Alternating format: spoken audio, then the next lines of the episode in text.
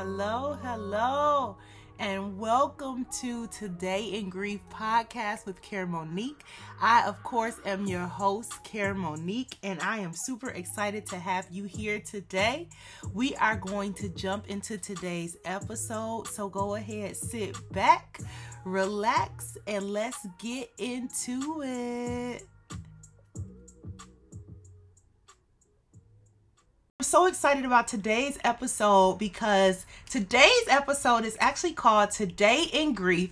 Let's meet an end of life doula and grief slash guidance advocate. Now, y'all are in for a super, super special treat. Uh, I wish I had so much time to tell y'all just the whole backstory of how I met her and everything. And maybe we will have time at the end, but I really want to get this started with letting her share what it is that she is here to do but I am going to give a little bit of a bio before I bring her on um, because many of you are probably like, first of all, what is an end of life doula? What is a grief uh, guide or advocate? Like, these are all new terms and, and lots of new language. And that's another reason that I was really excited to start this podcast, as many of you know, because I am now considering myself very new to it but in a way i'm an advocate for grief. Like being a griever myself there's no better way um, to really talk about grief than through experience in a lot of my opinion. Now we do need some psychoanalysis and some stuff too. We need some people that's trained in some stuff as well.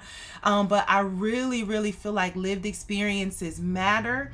Lived experiences are impactful and lived experiences are the things that really carry us through day to day. So i wanted to bring folks on who could not only give us some of the lived experiences but that are certified and um, trained in grief and in lots of different areas because you can be trained in grief in more than just therapy or psychology. And I really want to bring an awakening to that. So let me jump into her bio. So, Karen, also known as K. Ray Lynn Walton, is an end of life doula, a grief navigator. Okay, y'all, let, let's just stop right there. I love that. A grief navigator, okay? A mental health advocate, a yoga enthusiast, and an intuitive guide. Kay is a graduate of the Going with Grace End of Life training from March 2022. So y'all, she up on it, okay? This is her certification is not expired, okay? We talking relevant. she currently serves as a group facilitator for BIPOC doulas, both current and alum, and assists as student guide for current trainees.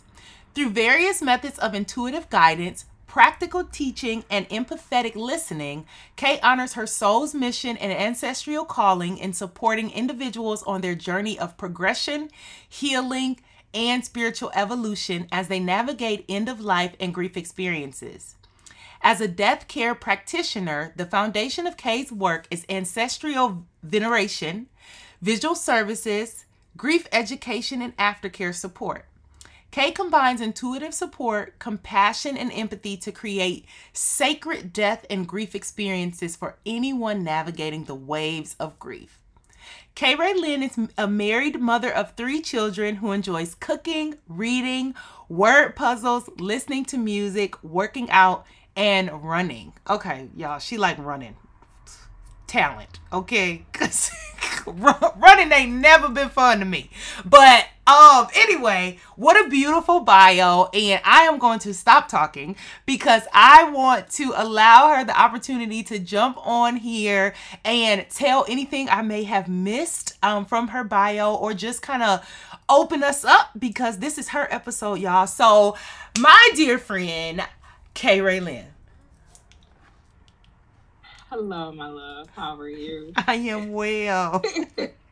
Thank you for having me. It is a pleasure and an honor to be here sharing space talking about grief with you. So again, thank you so much for the invitation. Absolutely, absolutely. So I am honored to have you not only because of the work that you do, but really also because of your lived experiences. Um, I don't take it lightly that you were willing to come on and really share what sometimes it's it's hard, extremely hard. Um, but then also mm-hmm. sometimes is part of the joy of life, right? Of the memories, the love, mm-hmm. all of that. So I do feel mm-hmm. honored to share this space and I'm grateful for you and especially trusting me so early, um, kind of mm-hmm. in this podcast journey as well. Cause y'all know I don't know what I'm doing for real, but we're making it work anyway. making it work. We're making it work. Uh, so we're actually gonna jump into just kind of like a couple of questions and have some conversation. So the first thing that I know our listeners are really they really, really want to know is tell us a bit about who it was or what it was that really started you on your grief journey.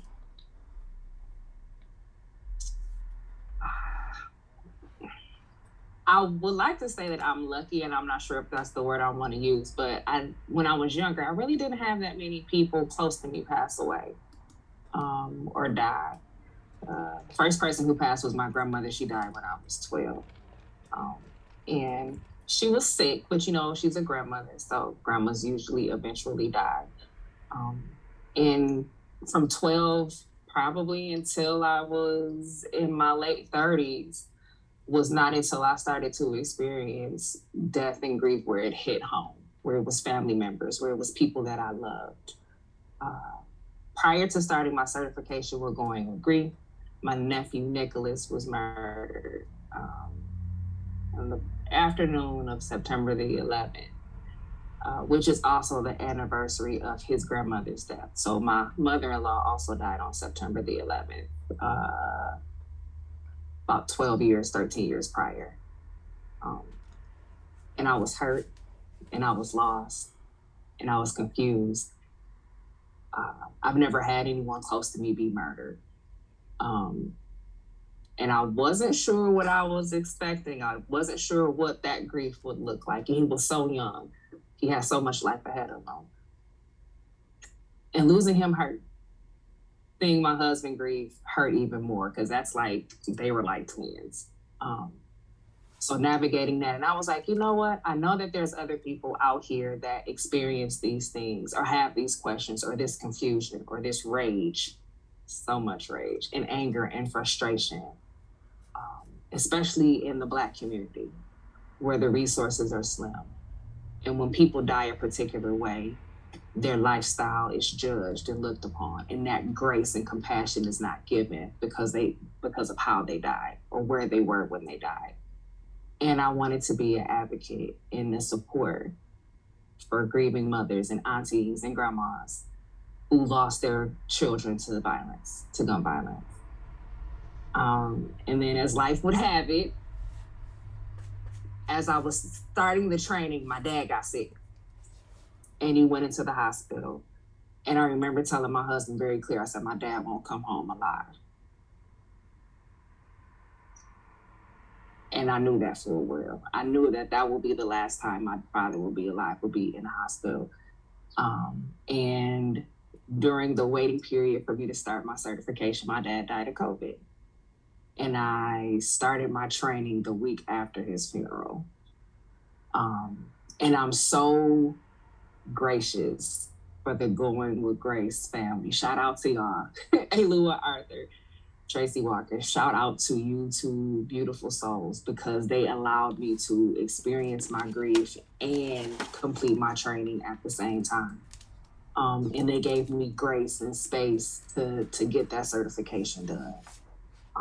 So those two individuals kind of really got me going into the end of life death care field. And here we are. Here we are. Many other deaths after that. Um, my best friend recently passed last year. His anniversary actually is uh, the 4th of July. So I'll be lighting fireworks for a different reason this year. Um, my dad's brother passed a year after him um, similar circumstances. My brother in law recently just passed. So even as an end of life doula, death still feels and hits different. Mm-hmm. And it's consistent. Mm-hmm. And you never stop grieving. It gets easier, ebbs and flows, like you said, but it never gets always there. So that's that's where I am. And that's the work that I honor as a doula not only as I've been where you I've been where you are as a griever, but I also know how to support you on your journey as well. Yeah, Yeah.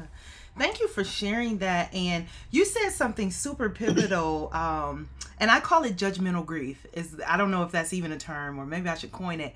Um, but when you mentioned uh, people try to determine who should be grieved and who shouldn't based mm. on because it's true mm-hmm. we don't all die equally right we don't mm-hmm. all live mm-hmm. equally either mm-hmm. um, but people have their opinions about things and then depending on the way somebody left here determines mm-hmm. sometimes how people feel about and and i hear this a lot with addictions people who have overdosed or mm-hmm. someone who may have gotten murdered and were known to be maybe a part of a gang or something. And it's like, um, their life still mattered though. Like people are still allowed to grieve. People still mm-hmm. love them, and mm-hmm. um, it's the judgmental grief.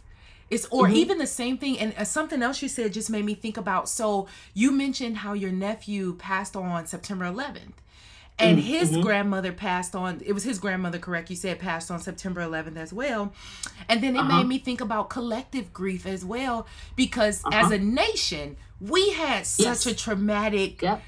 Yeah. loss into 2001 on yeah. september 11th so i was just as you were talking grief started to hit me again even in a different mm-hmm. way because I experienced the first time I experienced collective grief was when I was like 11 years old. I was a child. Mm-hmm. Mm-hmm. Mm-hmm. And then you just mentioned these dates again, and it came right back. It came mm-hmm. Robin. I didn't know mm-hmm. anybody in the Twin Towers or anything like that, but it still hurts, right? To know mm-hmm. that that date means something to our nation, really means something to you even mm-hmm, on a more mm-hmm. personal level. But that those two things really came up for me when you just mentioned that that judgmental grief that we as a society try to determine mm-hmm. you know what's okay to grieve and what's not or we play the the grief olympics. Well you know they were doing this so it's probably that's not as hard as this. And it's like right. right. boss yeah yeah and it's it's grief is grief. Um that's it. even with the with my dad. Like my dad was the dad of the year, right? he, he couldn't get that award, and he know he couldn't while he was here.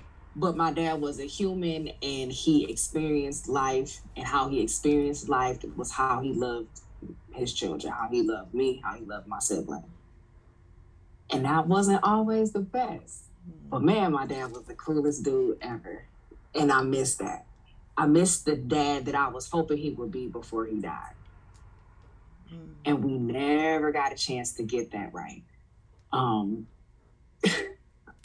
he was in the hospital. I just remember being in my house, just like fussing and yelling at the air, like, dang it, why couldn't you just, why didn't you get it together? Or why couldn't you do this? Or why couldn't you do that? Because um, I am absolutely a daddy's girl. My dad named me. My dad knew that I would be born on Christmas. He knew when I was coming. Um, but our relationship was was difficult but I still immensely miss my dad and I honor him so. And sometimes that's difficult for people to process. Like, how can you miss somebody that did A, B, and C? But that's still my father, mm-hmm. right? Mm-hmm. Um, and I honor him as such. So the beautiful thing is with him now, and I still consider him as always being present with me and guiding me that's part of that ancestor veneration, that that honoring of my father. He still is very much present, guiding me and supporting me along this life journey. Yeah. Um, his nickname was Woo, and we talk about Woo all the time. And he makes sure that his presence is known, even like he did when he was living. So, I uh, I give. That's a very. It's a different space of grief navigating because I really didn't know much about him. I knew him, but I didn't like know him like like some people really deeply know their parents, like how you connect and know your mom. Yeah. My father and I never had that relationship. Mm-hmm. So now I'm discovering what that is, but him just being in a different space and on a different timeline. Mm-hmm. I'm still able to have that connection and create those memories with him. So for that, um, I'm grateful. Yeah. And that that's, a beautiful hard. that's a beautiful yeah. share too though because there I can imagine there are some listeners and folks out there um, who are feeling like that. Like I lost somebody and I love them, but they weren't they weren't the, the star of the year in my life, but I still miss mm-hmm. them. Or even some of us, mm-hmm. like my dad was killed when I was a baby. I wasn't even one years old. Mm-hmm. So I grieve the fact that I didn't get the chance to know him. And I remember, mm-hmm. and I don't know if I mm-hmm. even ever told my brother this. I remember when I came of age, I was a little bit jealous of the fact that my brother, we're 10 years apart. My brother mm-hmm. got 10 years with my dad at no fault of his. But I got here and he left it was like, what mm-hmm. do you mean? And so being able to grieve, but I still grieve the dad my my brother talked about the da- mm. the dad who has such influence on who my brother is um, and just mm-hmm. even my family in general apparently my dad was a, a family man um, was mm-hmm. really cool was the guy that hung out with the kids and with with the mm-hmm. neighbors mm-hmm. and he just had a personality on him and i'll never know what that was like so mm, it's you mm-hmm. know it's, it's different. I'm not not in comparison, mm-hmm. but so many of us we grieve those pieces that we either missed or never mm-hmm. got to know as well. So that was such a beautiful share. Mm-hmm. Yeah. Mm-hmm. Thank you. Yeah, yeah, it's it's it's it's funny. My dad, honey, my dad was a pistol. He did, and that's what we put in his obituary. He did what he wanted to do when he wanted to do it, and I and I'm grateful that he lived his life that way because it kind of role model for me. Like live your life how you want to live it. But now I know you got to add a little compassion. You got to think about the people that are around you and connected to you, right? Because they're affected by the things that you do. Yeah. But he did what he wanted to do yeah. in his own way. Um, I see him in my children. I see him in my my my son. Um, my father played football. My son plays football. And every football season, without fail, I always see a Blue Jay at my son's football practice without fail every season. This season was no different. I'm sitting on the bleachers and here comes a blue jay flying across. And I'm like, hey, dad, you coming to watch your grandson practice? So he makes himself known um, every in every opportunity because he loved his grandchildren. He absolutely loved his grandchildren. My daughter, we have pictures of my dad uh, um, on his memorial space. And my daughter, the first day of school, she's like, I'm showing Bebop my, my, my first day of school outfit. And I said, and I, I know he loves it, honey. She said, yeah, I think he does. So we incorporate him into our daily lives. Um, even my nephew, when he was killed, he was killed at the beginning of my son's basketball season. So every season when he starts basketball slash football, there's a little bit of a little grief he goes through because he's remembering that day as well. Mm-hmm. Um, but he'll go out there and he'll he'll win one for Nick. That's what he'll tell me. So um, I'm grateful to have those those moments yeah. where my children and my family also honor. Even though September is such a such a heavy time. My husband's birthday is the second. My sister-in-law, who was Nicholas's mom, died on September the 9th. Nicholas and my mother in law both died on September the 11th, and my daughter's birthday is September the 12th. So here we got celebration, grief, grief, grief, celebration. So we are very intentional with how we grieve and how we love and how we show up and how we support one another in that first two weeks of September because it's heavy. And then right after that is my dad's birthday. Mm-hmm. So between September and October, it gets a little gets a little murky. Yeah. Gets a little heavy. Um, but we we make it work. We make it work. Mm. Thank you for sharing that. I I actually needed to hear that because for me it's June. Um, mm-hmm. so my uncle, so one of my uncles passed June fifth of mm-hmm. 2019, and mm-hmm. then my other uncle passed June fourth, 2020. Yeah, 2020. Then my mm-hmm. mom died June 25th, 2021. So they all mm. we lost three siblings. They lost my, and really I think about my mom's siblings. They lost three siblings back to wow. back to back each year. But then my wow. birthday is June 7th. My mom's birthday is June 13th. Her death date is mm. June 25th. My grandma's birthday is June 26th. So my mom died the day mm. before and my brother got married the day after my mom died.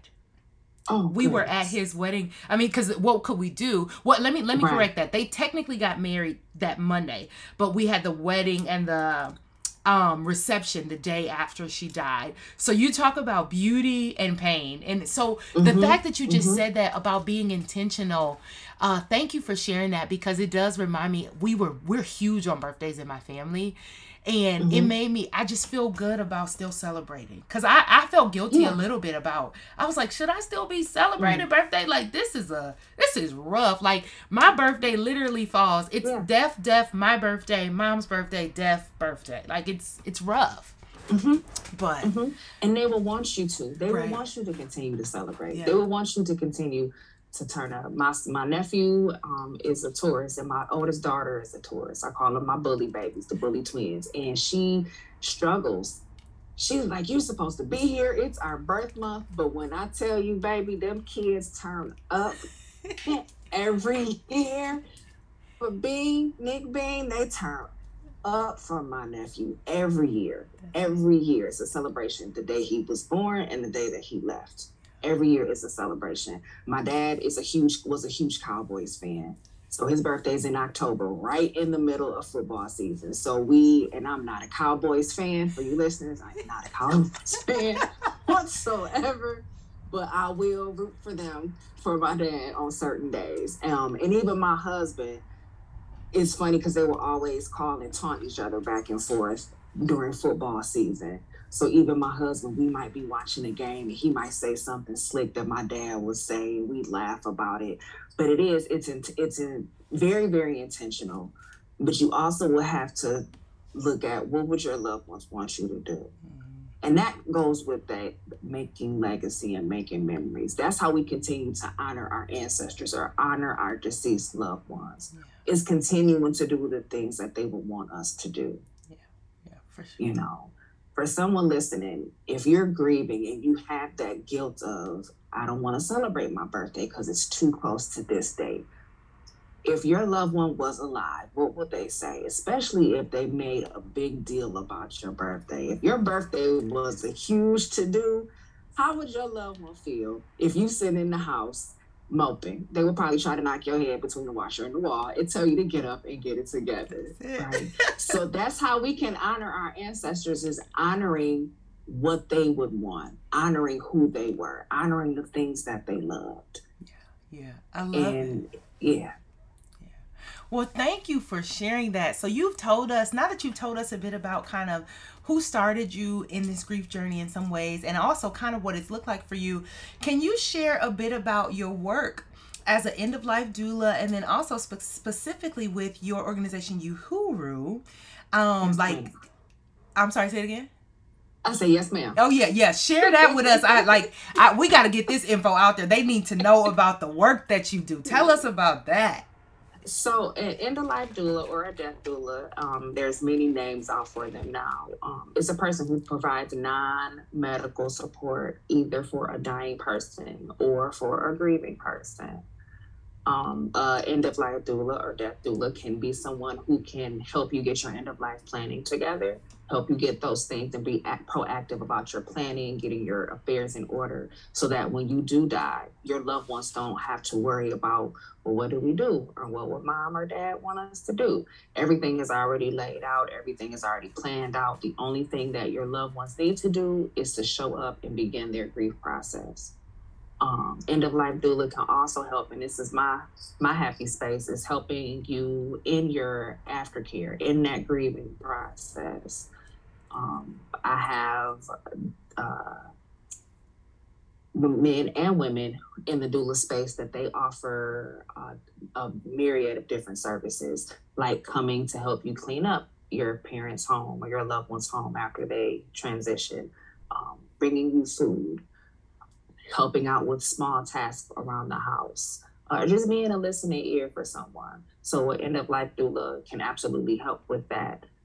There are different cultural things um, and maybe something memorial items, maybe a little bit past the funeral uh, that someone may want to have some support and help with. And the end of life doula can help with that as well. Especially if you are a person who was thinking of a home burial or a green burial or having a funeral at home. End of life doula can come in and support if that's their niche, if that's their their jam, they can come in and support you in that. So the biggest the biggest thing of in the life doula is is just the support, just an extension um, of your support team. What's a green burial grieving, though? Sorry, I, you mentioned a green burial. What's that? Um, green burials are like people who want to be planted as a tree pot. Oh, okay. My brother grow. wants that. Yep. Okay, my brother I, wants that. but yeah, and it depends on state to state and where you live. But I would love to be buried as a tree and to come back. There are people who um who are buried and not by cremation, but it's um I always forget the name of it, but with water instead of being cremated, oh. having that type of burial or having a home burial.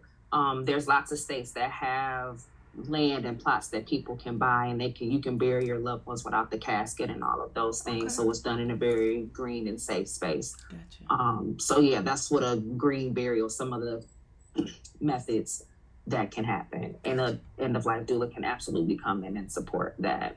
Um, there's doulas that operate in the creative space by offering different creative things to kind of help you process your grief or to honor your loved one, like legacy projects and murals and um, creating art and different things like that. Like you see the the man he takes cremains and draws pictures with them and you know makes jewelry and different things like that. So you may have doulas that's like, hey, I'm not a paperwork person. I don't want to help you plan things but I can help you create legacy and create memories. And that's the support. That's that's my my space. It's a huge spectrum in end of life work. Huge spectrum. I'm not the paperwork person. I can, but I'm not. And I have doula sisters like, nope, I don't want to do the bedside. I don't want to do vigil. I don't want to do respite, but I can absolutely make sure that all of the I's are dotted and the T's are crossed mm-hmm. so that when that time comes, there's no worry, no panic, no, oh my gosh, what do we do? Because nothing's in order. We have everything kind of laid out. So, gotcha, gotcha. And yeah. then tell us about Uhuru. Well, Uhuru, the name Uhuru actually came from my dad. Thanks, Dad. Um, when my dad was in college, like a lot of our parents born in the 70s or went to college in the 70s, he was militant. And Uhuru was actually part of his um, Yoruba name that he gave himself and Uhuru is Swahili for freedom. And I feel like there's such a freedom that can happen when we really dive into the grief process, when we really honor death and dying as a gift instead of treating it like it's a plague. Because um, one thing for sure, nobody is making off of this rock alive. Nobody. We all gonna go. A hundred percent of us. Everybody, ten out of ten. But the challenge is we don't know when that's gonna happen, and we don't know how it's gonna happen. So it's almost like we don't we won't talk about it because if we talk about it, it'll make it come quicker. So we're gonna keep quiet about it. But what it does, it just creates like anxiety in space because no one talks about it. So nothing is planned ahead. Nothing is prepared. So when it happens, it's like what do we do now? Where do we go next? Um, and that takes away from the space that we need to grieve. Yeah. yeah. Um, I remember when my nephew died, we didn't think about grieving. I think we shed our tears that first day. And then the next day, it was immediately, okay, how are we going to pay for it? What are we going to do? How is it going to happen? What is this going to look like? What is that going to look like? And I don't think we really sat and processed like, dang, he's really gone until like maybe a month later. Because we were in such in let's get things together. We have to plan. We have to get things in order so that we can have this happen. Mm-hmm. And that's precious time that's wasted because that's emotions that we push down and we ignore um, that can in turn affect us physically, like stress and grief my grief feels heavy sometimes when I don't allow myself space to grieve. You know, I swell up, my bones ache. I'm over 40. I get arthritis, right? And Arthur be coming in and kicking my tail. And I'm like, let me sit down. Oh, I just need to cry. I'm just kind of sad today. Let me sit in this for today so I can keep going. Um, and I think that having that space, that's extremely important just to be able to be aware of what's going on. Not saying that funeral planning doesn't need to happen because it absolutely does. But sometimes that process can be so time consuming and emotionally consuming especially if you are an only child. Um, I met someone who had to do a funeral as being an only child and having everyone with the opinions on what needed to be done and what should be done outside of their parents' wishes. So they were confused, like, I don't know what to do. Mm-hmm. And that person did absolutely have a doula come in and support them.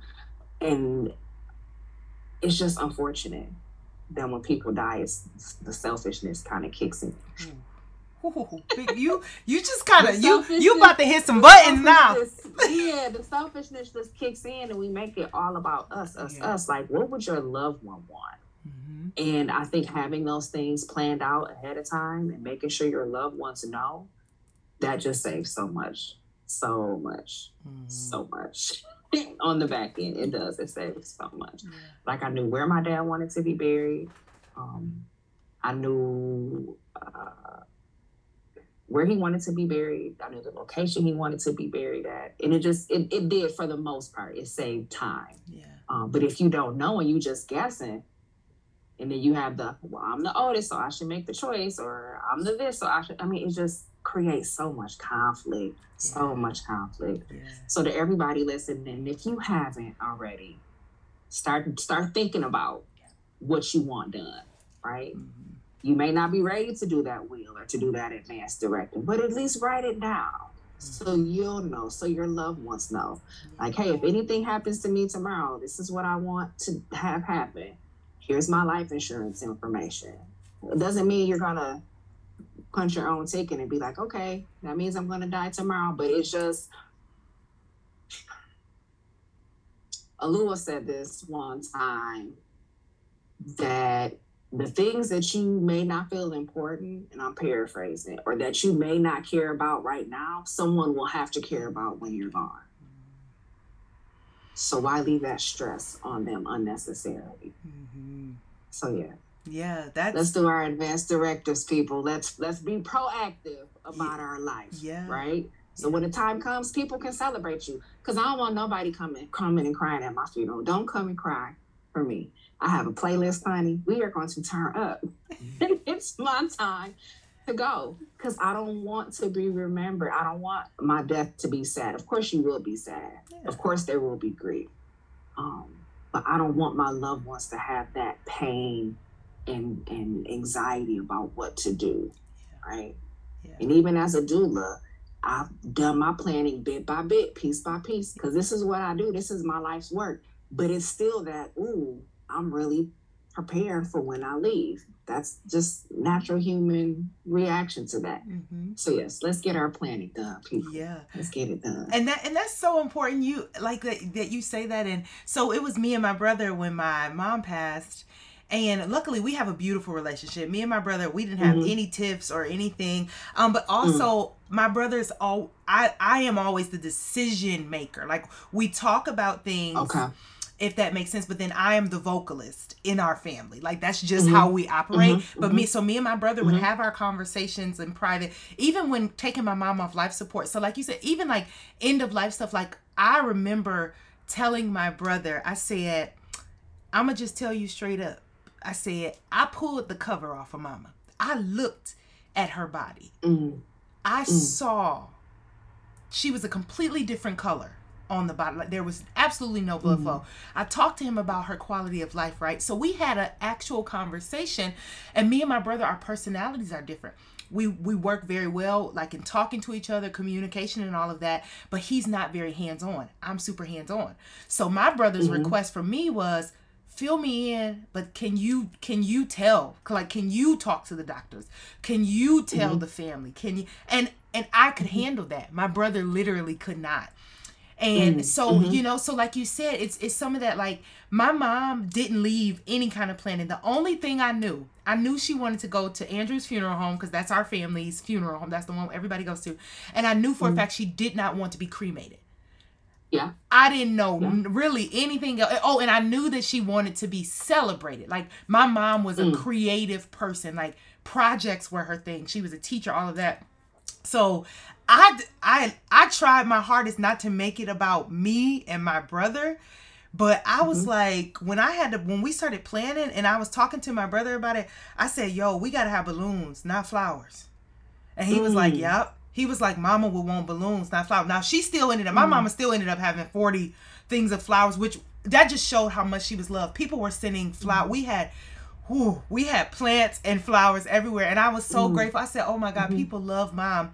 But mm-hmm. we requested balloons, like all of the family, cousins and everybody. We said, send balloons don't send flowers because one you know that's something we can let go. Also it it was beautiful. We because we did it like a classroom. We didn't even call my mom's mm. end of life celebration a funeral. It was called her final class session because my mom lived her entire she was a teacher for 38 years. She taught mm. up mm-hmm. until the day she fell. She fell on a saturday.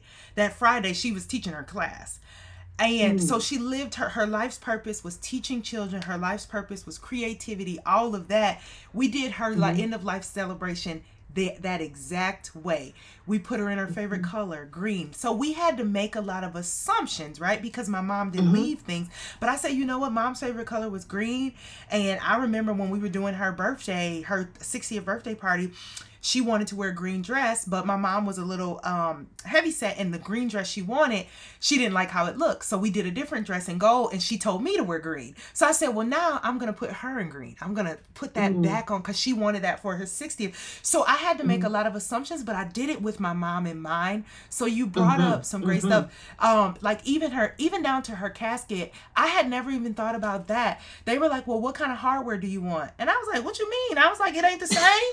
And they were like, well, you can get gold, you can get brass, you can get silver, this, that, and third. I said, well, my mom only wore gold jewelry.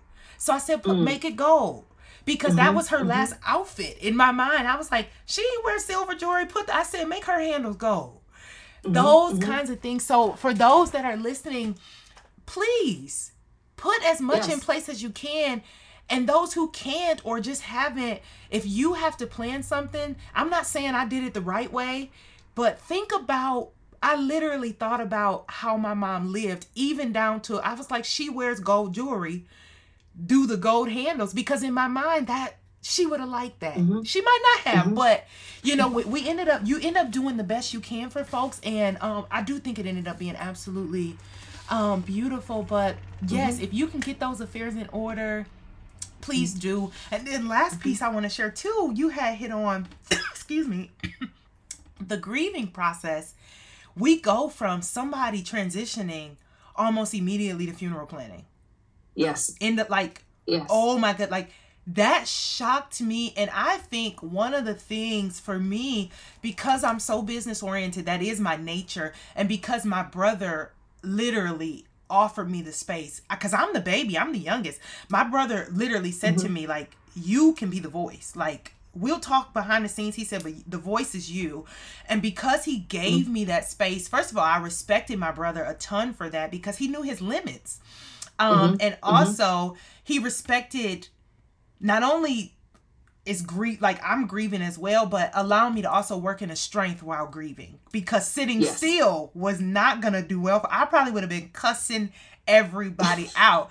And my brother was like, "No, nah, this your opportunity to talk. You tell people exactly what to do." Like my brother was like, mm-hmm. "Whatever you say, we going with that." And I mean, we would have conversations, but he mm-hmm. was like, "When you sign on the line, that's it. Nobody got nothing else to say." And mm-hmm. my brother is 10 years older mm-hmm. than me, and he gave me that it. kind of grace because not only is that my one of my gifts is being assertive and and being a doer, um, but stuff had to get done and my mom died right before the 4th of july so we couldn't even mm-hmm. bury her that same weekend because that was it's just i didn't even know that's another thing when people die around the holidays how hard it is to work with cemeteries and funeral homes yeah because they close yeah. too i was like people die every day y'all close like but yeah. they do so, or it costs more. Or it cost. So that was the that was the big thing. it was you're adding extra, you yep. know, extra things. Yep. So um, we waited like two weeks. out of town. Yep. So if you had family that were here and needed to travel. Yep.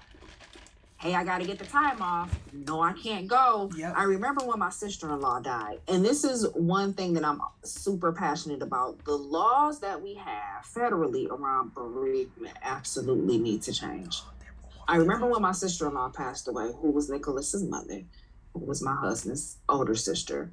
I never met my mother in law. She died before I met her. So she was like my mother in law by proxy. And I remember when we were planning her funeral, when to have it. it had to go by when I could get off of work. Hmm. So we couldn't have it as soon as we wanted it to because I couldn't get the time off of work. So we literally had to stretch things out so my bereavement time would match a certain time and certain schedule. And that was I felt so bad about that. Mm-hmm. Like, man, we probably could have this sooner if we would do it this way. Yeah. But because of my work schedule, we can't. Um, and because I only get a certain amount of time off, we have to get this done. Or if we are, you know, traveling from out of town, you know, you can't give people two week notice. Hey, such and such a funeral is going to be in two weeks. We probably okay. plan on them dying, so you don't know. You don't know. So if people want to come from out of town, and maybe that was your mom was their favorite auntie or their favorite cousin mm-hmm. or their best friend, they couldn't get the time off to come to a funeral because it wasn't a because of the relationship hierarchy. Oh, that's not your blood person, so no, we can't honor that time off. And that's so trash. It is. It's so it's trash. so trash. That it's so people trash. can't honor who they want. that people can't honor who they want to because of rules that can be flexible. It can be a lot more giving yeah. Or forgiving or a lot more compassionate, if you will. Ooh, and but, that that could be a whole podcast yeah. by itself. We could talk because my my mama's brothers live in California, and that luckily they oh, you know, God. but they got oh, here. They were they were here. Okay. Um, but okay. that's crazy, okay. right? And you just brought up that brought up a little emotion because I don't get to see my uncle a lot in general, and then mm-hmm. I hadn't seen him since before COVID, and then the next time I saw him was my mom. So even those emotions, right? When people travel yeah. in, the emotion around why they're here, that yeah. was a whole. I'm trying to catch up with my uncle, who I love dearly, but I haven't seen in mm-hmm. seven years, and now he's here, and right. it's because his sister is gone. And he right. don't want to be here for that, but he, you know, right. it, so it just, but all of that, like, Mm-hmm. We could do a whole mm-hmm. podcast just on bereavement time, travel, yeah. and also yeah. what that looks like, arrangements, the discomfort around yes. calling somebody out of town. There was a whole, I'm not going to get into it, but there was a whole different set of emotions when I had to call out of town family than people yes. who were here. Because people who were here could come, we knew we were taking her off. It was like, hey, you know, you got till six o'clock tomorrow to go visit right. mom right. before we take her off. Right. But then calling, you know, I calling her niece who was in Vegas, who was like, I'm gonna get mm. on a red eye and made it literally an hour before we took my mama. How risky, oh, like goodness. scary, all just wow. all those things. But we'll save that for another episode. But that you just made me. I'm gonna make we'll a note. We'll save that. We'll save, but we're, we're, gonna make a note about um travel and all yeah. that too. But anyway, okay. And that's a oh, go ahead. I'm sorry. thing a doula can also help with with being that voice. And I want to celebrate your brother for being able to say, like, hey, we are both making the decisions, but what you say goes. Think about those individuals who don't have that supportive person. Mm-hmm. A doula can absolutely step in and be that voice. I don't have the capacity to call people. I'm going to, can you please make these phone calls for, for, for me? I don't have the capacity to go and look at flowers would you mind going this these are the colors that my loved one like or these are the flowers that my loved one like. I trust your judgment to do those things for you. Um, and even as a griever knowing what you need or being able to tell people what you need is important. Um, if you've ever done the five love languages if you know your love language share with people what your love language is because that's how they can support you in grief. If I'm a words of affirmation person, when my dad died, just the text messages and the phone calls and the cards meant so much to me. Um, I tell the story when my dad died, he loved music and his room was just so eerily quiet. I was like, let me turn some music on. Like I know he's dying, but he would want some music playing. Yeah. And I heard very clear in my head, play Zoom by the Commodores and I played. If you ever heard Zoom by the Commodores, mm-hmm. you know that little part where the music kind of breaks and it's a, it's oh, I get goosebumps. The music is is a little break and there's nobody singing, nobody humming. My died, my dad died right at that moment. Like you could not hear anyone breathing in his room. Mm. His room got that quiet, and my husband looked up because I was holding his hand and I wasn't looking at his face. And my husband said, "Dad's gone," and I looked up And I could tell he hadn't left. I had tell that he died in that moment. And I called his sister, I called my auntie, and I told her, she just started bawling. I said, What's wrong? She was like, Your dad loves Zoom by the Commodores. That was like his favorite song. And I called my mom. She said, Girl, he used to get on my nerves singing that song. He'd come in the house after partying and turn that on and just get to singing it at the top of his lungs. And I didn't know that. But that's the song that he wanted to to leave to.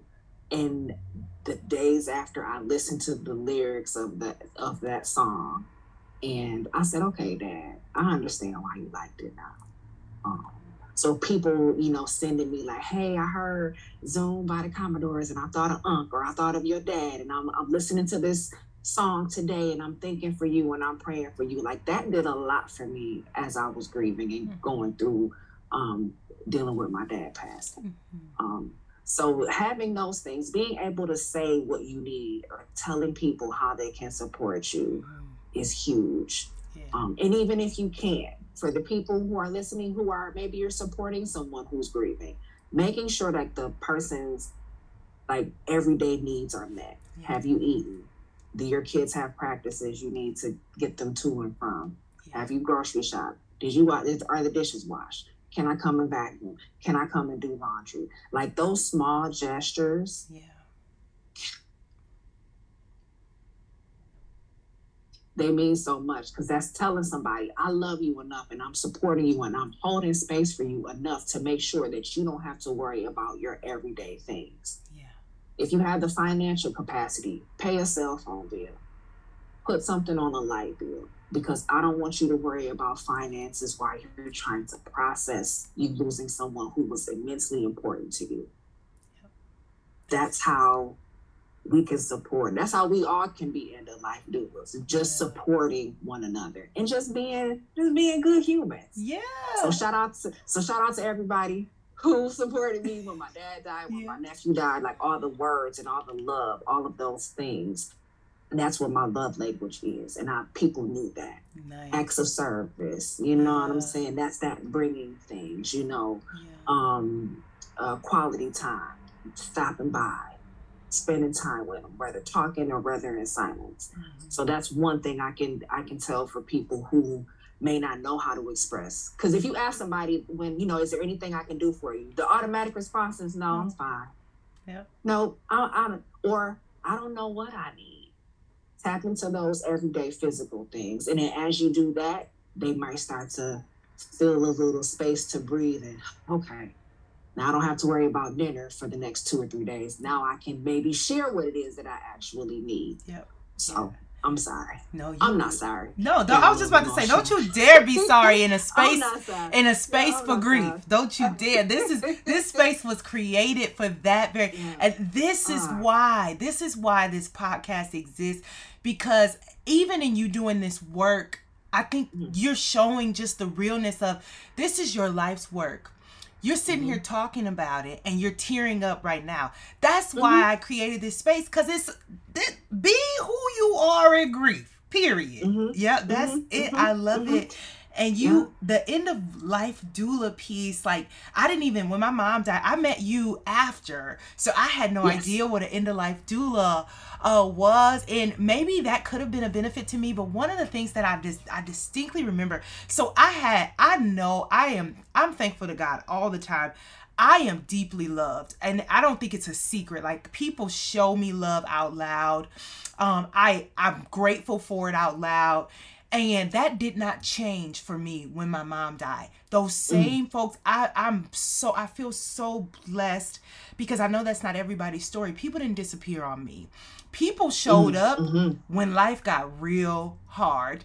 And one of the mm-hmm. things I distinctly remember so shout out to Delo Brown. Uh, if you don't know Delo, you need to go follow her. She's actually a comedian. She's from Detroit, but she lives in LA now. I went to college with Delo, and I was on Twitter one day. I'll never forget this. This was about eight months after my mom had passed, and I was just mm. tweeting. Just I was just in my feelings, and I made a joke or what I thought was a joke but in my grief it was real and i said i sure do wish all that food people was giving me when my mama first died was here now because I'm hungry and can't hungry. hungry. Okay. I was like, because I'm hungry, and every time I go in the kitchen, I cry. I don't know why. I could every time I would walk mm. in the mm. kitchen, and I wasn't even at my mom's house. I was at my own house. I would walk in the kitchen. I would get ready to open the fridge, and I would burst into tears, and I would just walk back out the kitchen. And that had happened mm. for two days. And I said, I'm hungry. Delo, shout out to Delo. Now, me and Delo cool, right? Not super close, but we are cool. Went to school together. I support her as a comedian. She's hilarious. Delo tweeted me and she said, "What's your cash app?" No, she didn't ask questions or anything other than mm. she said, "What's your cash app?" And I said, so I replied and I said, "What you talking about?" And she said, "I asked you what's your cash app. You said you hungry." And Delo mm. sent me money just just to mm. get something to eat, and it was like that and it was not to say that that was greater than all those people who were sending food when my mom first died but when my mom first died i wasn't hungry. Like i was that was the that was when you know people do what they know to do. They and that's another thing mm-hmm. in grief like we when people eat we feel like people are well and when someone first mm. dies, like everybody's instinct isn't to eat. So like people were sending all this mm-hmm. food to the house, and I was like, y'all, I'm not gonna eat. Like I don't want to eat right now. I want to think about my mm-hmm. mom. Mm-hmm. But then here I am, eight months later, and can't even open my refrigerator without bursting into tears. Mm-hmm. And that small mm-hmm. act of kindness from her, who lives all the way in LA, who simply saw my tweet. We weren't, we hadn't been talking or anything. She simply saw my tweet that said, "I'm struggling today." I I, mm. I need to eat. And she sent mm-hmm. me money to mm-hmm. take that mm-hmm. burden off of me. And I still think about that sometimes about those little pieces of yeah. the grief journey are the ebb and flow. They're forever. Mm-hmm. Mm-hmm. Mm-hmm. They're mm-hmm. forever. My nephew, he got killed right across the street from my favorite Mexican restaurant. I remember you telling me that, yo. The my favorite, like I will, I don't care where I live in this city, I will go there to get me some shrimp tacos. Okay, and I had the hardest time going to get food because literally my nephew's life was taken at that space. Mm-hmm. And I remember the day that I went in and the ladies at the restaurant were like, Hola, mommy. She was like, Oh, we haven't seen you in a while. And when I explained to them what happened, and they just, one of them teared up a little bit and they said he was so sweet. And they remember what his favorite order was. So that day when I went, they sent me with an order of his favorite food, just as a gesture. You know, the kindness. Beef tostadas, no tomatoes. Tostados, no tomatoes. That's what that was his thing. And I asked my daughter. I said, Brooklyn, what it what it be like from what you call it? And she told me, and she was like, Yeah, that's his favorite. And he got that every time we went there. It was right across the street, and it took so long for me to go there, just because it was a painful reminder of this is where his life was taken, you know? And my dad was Chinese food. My dad loved beef and broccoli. I love Chinese food. I love to eat. For a while, I didn't eat Chinese food because mm-hmm. the last time my dad was here and he stayed with me before he moved back up here permanently, he we ordered Chinese takeout. I cooked for him a couple days and we ordered Chinese takeout. And it's funny you said the kitchen. The kitchen is where all the memories in life in our families happen. Yep. And my dad was a chef by trade. I didn't cook for a little bit because I didn't want to cut uh, anything I cooked. It had to be something I didn't have to chop up vegetables because he was a stickler about my knife skills. Put your nose of the knife on the board. It doesn't need to lift. Like he would just be. I'm like, dude, let me cut my onion and get and get this dinner done. Period. So I didn't do it because I could hear him kind of like fussing in my ear. So it is those everyday random occurrences like this really happened. My husband had that with his mom. He went to call his mother one Christmas morning. Mm-hmm. He had to sit down and he was like, dude, your mama dead. Mm-hmm. You can't call her. And she had been dead for three years. And he just was, it was, he just wanted to call. Like when I got pregnant, he wanted to tell his mom, Mom, I'm gonna have a baby. He she died before he had any kids. And he was like, I couldn't, I couldn't call her because she was gone. So it is those everyday things, random things. And if it hits you and if you deal with that, it's okay. Be aware of what that is and give yourself a minute just to sit and just honor that. I can't leave the guests with anything. Honor your grief in whatever it needs to look and feel like, even if for that moment. And if it gets too heavy, and if it becomes too much, and it starts to affect you in other ways, it's okay to seek help. Seek a therapist. Seek, seek out um, someone who is knowledgeable about grief that can support you in that. You don't have to, you do not have to walk this grief journey alone. We grieve people, we grieve things, we grieve life experiences. Mm.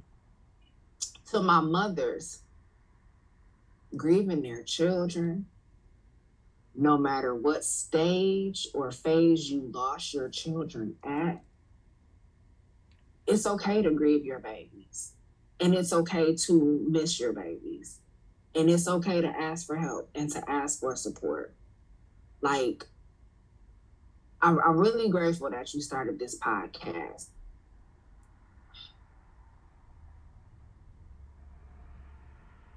Because people need to know that they do not, absolutely do not have to grieve by themselves or in any type of pain or heaviness. They don't have to. Do not, do not, do not. Even if it's for today. Yeah. Even if it's for today. I said I wasn't gonna cry here. And I and I told you you you are welcome too.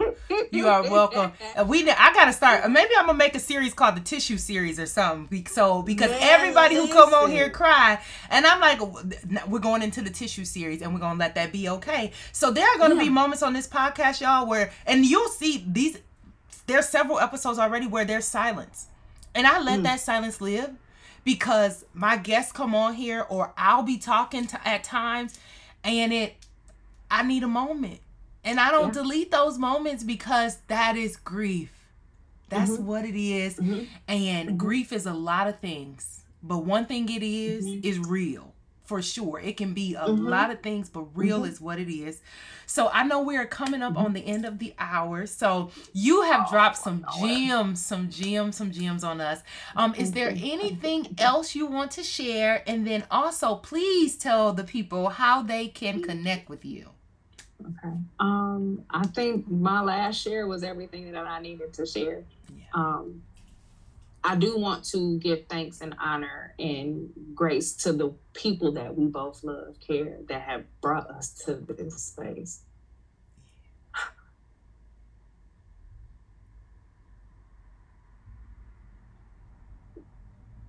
So honoring Miss Brenda in her life, in her love, her immense amounts of love that she poured so much into you that you that you created a space that you're like, I really miss my mom and I wish I miss the who she was and who she was to me and so many people.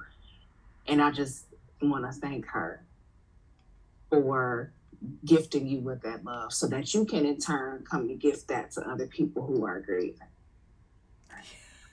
I want to thank my dad and my nephew and my uncles and my brother-in-law and my best friend. I want to thank them for, and they're all masculine energies, right?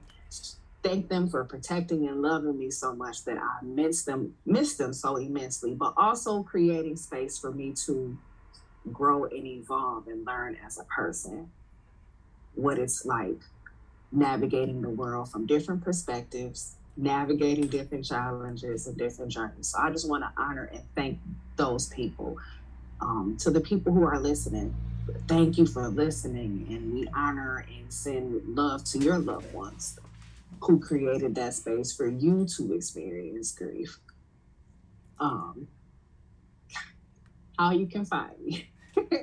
um, I mainly live on Instagram. Uh, and it is Uhuru End of Life Care. And Uhuru is spelled U H U R U, End of Life Care. Um, my email is Uhuru and A N D Woo, W O O, at gmail.com. Um, so if having the support of an end of life doula may be something that could be helpful to you. Um, let's connect, let's chat, um, let's see how I, I, I, can support and can help you um, on your journey of grief today and tomorrow, and next day, and the next day. Awesome, awesome. And I will be sure to put all of her information in the show notes as well. So you all will be able to click links and go directly to her pages. And of course, you know how to find me. Um, Twitter, though, Today in Grief Pod. On Facebook, Instagram, and TikTok, Today in Grief Podcast. And then, of course, if you have a review, a good review, please leave that on Spotify and Apple Podcasts. If you have a review that is not so kind, please feel free to email that to Today in Podcast at gmail.com. I promise you, I promise you, I can take it, but put the bad ones in the email. Um, and I simply, I honestly, I respect all opinions.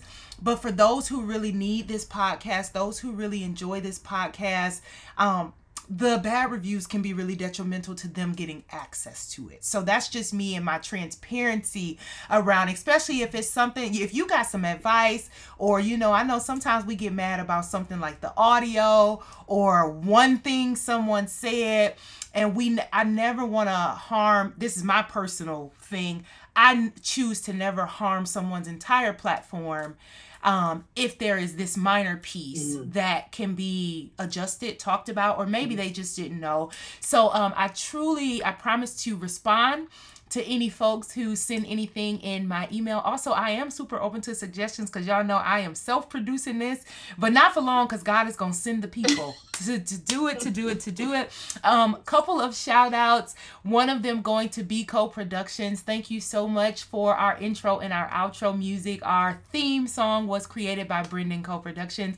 Any of the photography that you see around the podcast, shout out to Kawan Monique Photography. You can find both of them them on Instagram and Facebook.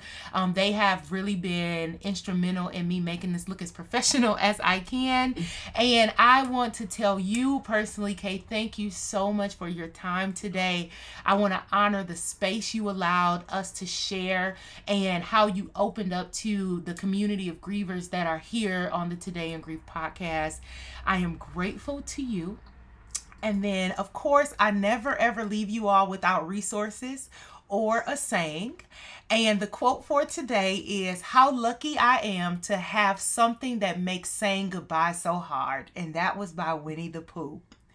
Mm-hmm. And if you are struggling with grief, if you are navigating grief and it just feels heavy, please don't hesitate to check out the show notes in which I have a link for resources for grief. And then, in particular, those of you who may be having any kind of suicidal ideation or suicidal thoughts in relationship to your grief or anything that you are going to going through please please please call any of the suicide hotlines i'm i'm not it don't matter which one, any of them. There are a couple mm-hmm. linked on the resource mm-hmm. page. You can also Google it. You can call the 411 number on your phone. You can call 911. You can go to your local fire station or your local police station and just let someone know I don't feel safe around myself. Whatever that looks like, you are not alone in this and you are not being judged. Um, let worst case scenario, go knock on your neighbor's door and say, Can you sit on the porch with me? Whatever mm. you need to do, please know that your life matters. We want you here. We love you. And we, mm. as grievers, are doing this together, even though our journeys may look different. Go in peace and love. And thank you so much for joining me on the Today in Grief podcast.